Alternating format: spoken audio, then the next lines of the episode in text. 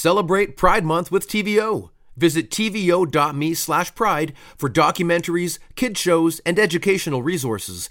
Discover inspiring stories of love, friendship, and resilience. For more in-depth perspectives and interesting stories, sign up for our daily newsletter at tvo.org slash daily. What plays the bigger part in life, luck or skill? And how much control do we have, if any? Maria Konnikova took her PhD in psychology and her writing skills to the poker table to find out and won. Well, we all win since it's produced her new book, The Biggest Bluff How I Learned to Pay Attention, Master Myself, and Win. Maria Konnikova is also contributing writer for the New Yorker magazine, and she's with us now on the line from Vermont. Hi, Maria. Hi, thank you so much for having me today. I'm so excited to chat with you. I loved the book. Um, I think I'm going to keep it on my bedside table. But uh, you went to an Ivy League school, have a successful career as a writer with The New Yorker. Where did it, the idea to take a year off come from to learn poker? Originally, it had nothing to do with poker, and I didn't know that poker was going to be the route I was I would eventually take.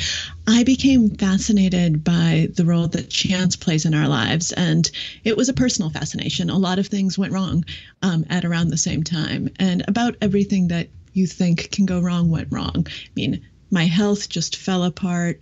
My grandmother died. Multiple people in my family lost their jobs. Just all of these things within one month, one right after the other. They forced me to really take a step back and realize how big a role chance plays in a day to day life.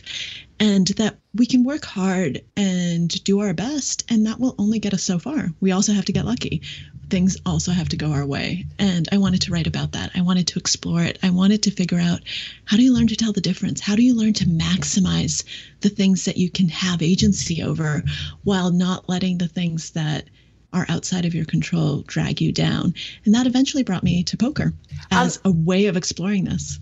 Um, I think too, uh, when we have success, we, when we have success in our lives, I don't know if we're really saying, "Why am I being so successful?" Oh, me. Uh, it's only when bad things happen. So, how, what role does the ego play when we are trying to decipher whether our success is due to luck or to hard work? huge, huge. I mean, our ego is just overwhelming. And it's so tempting to say when things go well, I'm a genius. I'm brilliant. Yep, I, I knew that was going to happen. Then when things go poorly, we have so many excuses. Oh, you know what? No one could have predicted this and no one could have predicted that. It was out of my hands. All of a sudden, we're not such a big shot anymore, but it's all other things. If it were just up to us, we'd be totally successful. There's so many psych studies about this that show that if you ask people these questions, if you put them in these sorts of situations, they'll take credit for success and they'll blame other people, other things other externalities for failure. Um, that's not true. That's not actually reality. I think that it's always a mixture of both you know we you have to you have to do well but you also have to get lucky and when things don't go your way a lot of times it's your fault too. Yes, you got unlucky, but it's also your fault, and you have to learn those lessons the hard way. Our ego blinds us. We don't want to hear that. We just we just want to move on with life. So a lot of us, when we think of poker, uh, it's gambling, it's a game. Um, and you said that you had no experience playing card games. At one point, you didn't know how many cards are in a deck. I didn't either until I read your book. but yet, you decide to spend a year of your life learning to play and master poker. Why poker uh, specifically? Well, I got the idea from one of the legends of the 20th century, John von Neumann, who was just this brilliant mind, total polymath, the father of the computer. So you and I would not be able to have this interview without him. Also, the father of game theory, also one of the inventors of the hydrogen bomb. So lots of lots of things that uh, that this guy was responsible for, some better than others. But he was a poker player, and in his book, The Theory of Games and Economic Behavior, which is the foundational text of game theory, he writes that poker was actually the basis of game theory. And that the reason that he chose poker was that because to him, it embodied what strategic decision making was in life because both poker and life are games of incomplete information. What that means is that there are things I know, there are things you know, there are things we know in common. And then what we have to do is make the best decision we possibly can based on limited information and information that will never be complete. So we have to make decisions in an uncertain environment and we need to know that it's always going to be probabilistic. There's no such thing as certainty, there's no such thing as 100% that's life that's poker. And to me when i read that i thought wow this is really interesting. Maybe poker is a way into a lot of the themes that i want to talk about. And there was one more thing he wrote. He said real life consists of bluffing of little tactics of deception of trying to figure out what does this man think i mean to do. And that's what games are about in my theory. And as a psychologist that really appealed to me. I thought yes exactly. For a mathematician to realize that you need psychology, you need the human element, that it can't all be reduced down to numbers. To me, that was groundbreaking, and that made me want to learn more about poker. Chess, I think, is a board game that everybody uh, holds to a certain. Um, uh, uh, people talk about chess. If you can play chess, you're a genius. You're fantastic, and all that. how is um, how is poker different from other uh, games that we play in casinos or even something like chess? So von Neumann, like me, did not like chess. I'm so glad that he and I shared that because that, that makes me feel slightly better. And he found chess boring. And the reason he found chess boring was because it's a game of perfect information. There's a board, you see all the pieces, you see all the permutations, and theoretically, with enough computing power, there's always a right move. So there's always something that you can do. And it's a game that's solvable, and indeed, that's been solved poker and life are not like that. Those are games of incomplete information. So imagine a chessboard, but now you can't see what pieces are there. And all of a sudden, something you thought was the queen, voila, it's revealed to be a bishop or something else. That's life. Life is based on uncertainties, on probabilities, on strategy that is not coming from this perfectly laid out board there is no solution in poker, no limit hold'em still has not been solved. Now, on the other side, you have games like roulette, the other games in a casino, and that's at the other end of the extreme. So those are games that are just absolute chance. There's no skill involved.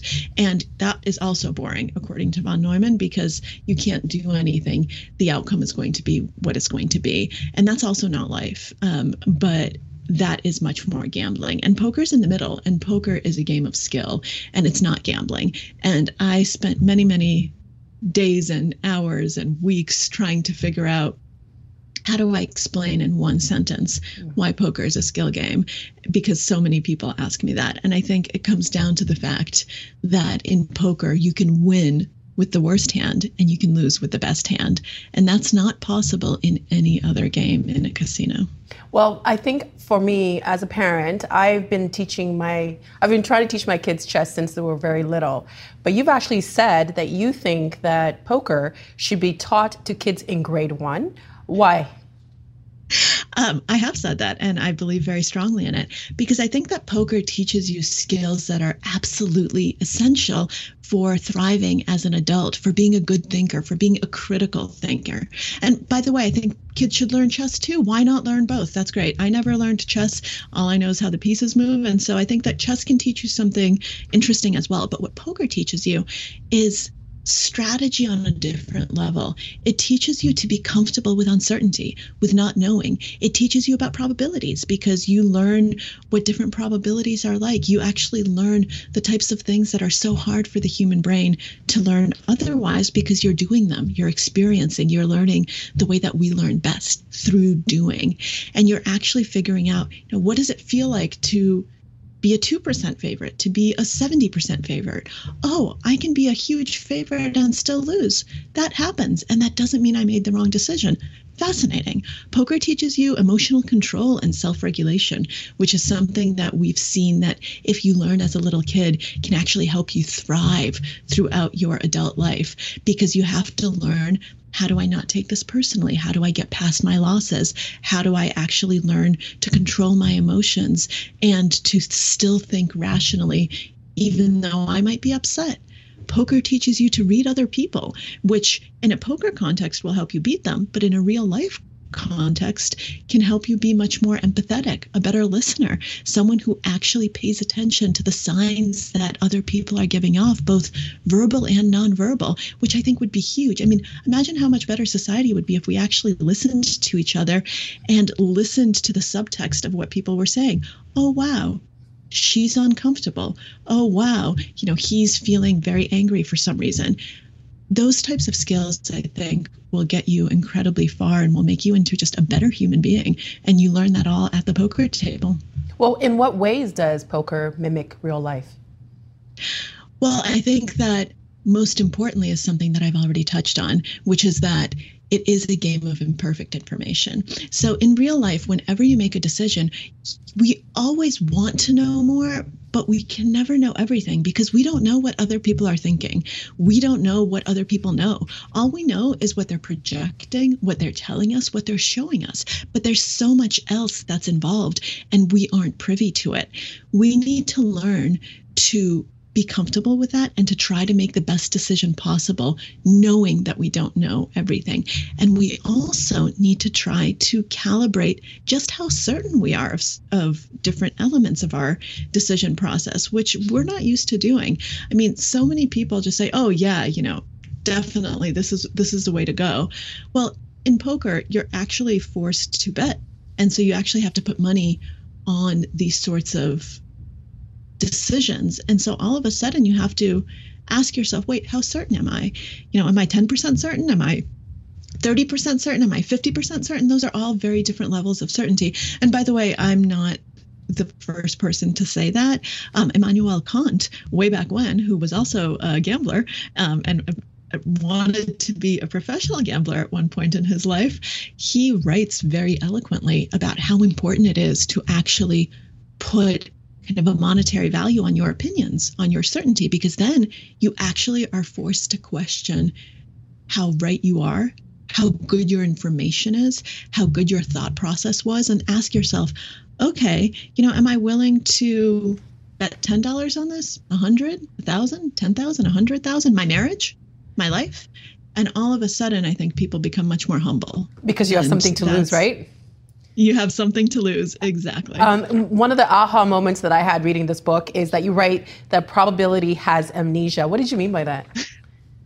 I meant that we have this very simplistic view of what probability is supposed to look like. So let me take the simplest example, which is a coin toss. We know that a coin has heads and tails. So 50% of the time it lands heads and 50% tails. So if you flip it twice and it lands on heads both times, that's not so surprising. But if you flip it 10 times and it lands on heads every single time, you think, whoa, whoa, this is wrong. It's supposed to be landing on tails too. Well, the coin doesn't know that you're sitting there and you're waiting for it to land on tails because it's already landed on heads. It doesn't know that it's 50 50. And yes, over time, if we flip it a million times, it's going to be closer to 50 50. But 10 times in a row, sure, that can be all heads or all tails.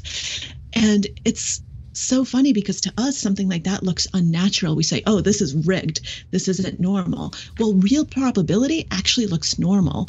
And what is usually rigged is when it looks the way that we think it's going to look. Something i learned when uh, researching the biggest bluff I talked to a man who actually designs games, and he taught me that in a lot of games, the random number generators, the probability distributions, are rigged to look more random to the average human. Because when they had it be truly random, people complained and said, This game is horrible. This game is rigged. You can never win here. I can't believe I'm losing, you know, 20 times in a row. So they realized, wow human brains don't like what probability actually looks like. The fact that it has amnesia and that every single outcome is totally independent. So let's make it resemble what people's intuition is like a little bit more. And if they're losing let me let's get them a win. You know let's let's actually jigger things a little bit so that the numbers look like their perceptions of what probability should look like. Now, poker doesn't do that. Poker doesn't pander to you. Poker actually forces you to confront the fact that probability does have amnesia and that you might be on a losing streak for a very long time or on a winning streak although everyone seems to be okay with being on a winning streak, all of a sudden then that looks just. I deserve. I deserve. I worked hard. Um, we are running out of time, and I wish we had more time to talk. But I, I have a, a, bunch of questions to get in. Um, I'm going to skip ahead. And um, in the book, you write about uh, someone, and you call them generously, I think, um, uh, aggressive idiot. Can you tell us the story of aggressive idiot? Yes, I mean, I, I I called him a, a, little bit more than that, but but we will call him for the audience aggressive idiot. So, just by way of background, poker is 98% male. Just imagine that for a second. You are as a woman, you can go days and days and days not playing with any men. And it turns out that oftentimes men don't like playing with women. And so I started off playing online because that's the way that you can really get a lot of experience very quickly. And I wanted to mimic what it would be like for me in real life. So I chose a screen name that made it obvious that I was female. And my avatar, which is, you know, the little face that appears whenever anyone plays with me, was a little puppy. So I tried to make myself, you know, as as cute and female as I possibly could. And we know that actually online there's a lot of data to support this. Men will bluff more against women. And so I had played with people before and online you can actually tag people and label them. And i'd played with this person before and he was very nasty to me and was very aggressive and would always bully me. And so i labeled him as an aggressive idiot because he was aggressive against me and he was idiotically so. It was just over the top. And so this was my breakthrough moment when i was playing with him and i realized wow you're going to underestimate me and you're going to be aggressive no matter what. So why don't I wait until I actually have a strong hand and let you give me all of my money. And that's exactly what I did. I let him bluff at me and bluff at me, and I would fold. And I didn't take it personally. I would say, okay, you know, it's fine. I'm not in a position to fight back. Then finally, I had a very strong hand and I knocked him out of the tournament. And I went on to win my first ever online poker tournament. And then I thank Aggressive Idiot in the book for. Uh, for giving me that opportunity. Well, what I find so interesting about this book is that you uh, look at yourself really from a critical point of view, um, and as you're learning, you realize that you have a lot to overcome to overcome internally. What did you discover about yourself in terms of your struggle to play more aggressively? Yeah, that's. I mean, it's something that I'm still that I'm still dealing with. Um, I started off not realizing just how much I'd internalized a lot of the roles, a lot of the stereotypes that society puts on you as a female. I'd always thought of myself as a pretty strong woman. You know, I've had career success, um, I've done well, and I thought I could stand up for myself. And what I discovered at the poker table was that that was absolutely not true. That I had learned to act in certain ways to minimize tension because I wanted people to like me. I wanted people to think well of me. And in order to do that, I wanted to not get in their way and to avoid aggression, to avoid conflict. And so I found myself at the poker table doing just that. I found myself folding when people were bullying me around, saying, okay, okay, you know, you can take it. I don't need it that much. You just take it because I didn't want them to, you know, I didn't want that conflict at the table. When I had very strong hands, I wouldn't raise as aggressively. I would make less money even with my good cards because I wouldn't want them to say, oh, I hate her. You know, that's that nasty Maria girl who always raises me. I didn't want that either. And it was very hard for me to be aggressive because whenever I was aggressive, people would say not nice things to me and would make me feel like I didn't really belong there. And I and I totally felt like an imposter as well. And so this made me it was not a pleasant realization. And I was losing a lot of money. And it made me confront the fact that wow, you know, I actually have internalized a lot of these social stereotypes and these norms of behavior. And I don't like myself for it that's not who I want to be. And so I had to work hard to try to overcome that and to try to figure out, okay, you know, you underestimate me. How do I not let you bully me? How do I use that against you? How do I actually turn it on its head so that I can so that I can win? And, and when I did that, sorry, and, and you do win. Um, and not to be rude by talking about money, but what was the biggest pot today that you've won? So I play tournament poker, um, and so it's uh, it's not a cash game where there are these huge pots because chips have no cash value. The biggest tournament I ever won um, with all of the with the with the total prizes and everything was um, a little over a hundred thousand dollars. I think the actual cash prize was eighty something thousand, maybe eighty five, um, and then there was also a thirty thousand um, pass attached to it, which let me play in the biggest buy-in event I've ever played in in my life, a twenty-five thousand dollar tournament, which is crazy to me because um, my first salary out of college as a writer was twenty-three thousand dollars. So the entry to this one tournament was more than my first annual salary.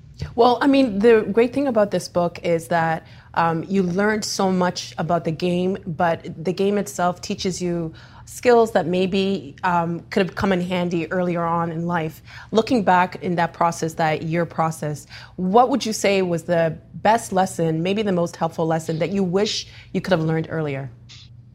Oh, there are so many of them. But I think that the one that is the most important in how you make decisions is to learn to focus on the process, on the things that you can control, and to let go of the outcome because the outcome is just chance. You can't control that. How do I put myself in a position to win? How do I put myself in a position to get lucky? And I do that by focusing on my decisions, on my emotions, on my actions, on my reactions. I don't do that by dwelling on the things that went wrong or by taking credit for the things that went right that had nothing to do with me. And learning that difference and learning to not judge myself based on the outcome, but based on the process, I think is very important. And also to learn that about other people. I think it makes you much less judgmental of others once you realize that, you know what, people did not necessarily make bad decisions if they are in a bad place and had bad outcomes. They might have made just as good a decision as you. You got lucky, they didn't. It's something that's just so important to remember all the time. And I think that playing poker has actually made me just much more grateful um, and much more cognizant of the role that chance plays in everyone's life. Um, and it's made me really want to make sure that when I'm lucky, that I pay that forward, that I actually use those opportunities to try to give some of that luck to as many people as I possibly can. We have about 30 seconds, but uh, did your Baba Anya eventually come around to you playing poker? um, you know what? I, I hope so. Um, I had a chance to see her uh, very briefly right before all the lockdowns started for her 95th birthday in March. Um, sorry, in February, and then and then March we were locked down, and she for the first time said, you know, I think that poker has taught you a lot and has opened up lots of doors for you, and so I think that she finally might have gotten it, and that makes me very happy. Maria, thank you so much for your time. Terrific book. Congratulations. Thank you so much for having me. It has been an absolute pleasure. The Agenda with Steve Paikin is brought to you by the Chartered Professional Accountants of Ontario. CPA Ontario is a regulator, an educator, a thought leader, and an advocate. We protect the public. We advance our profession. We guide our CPAs.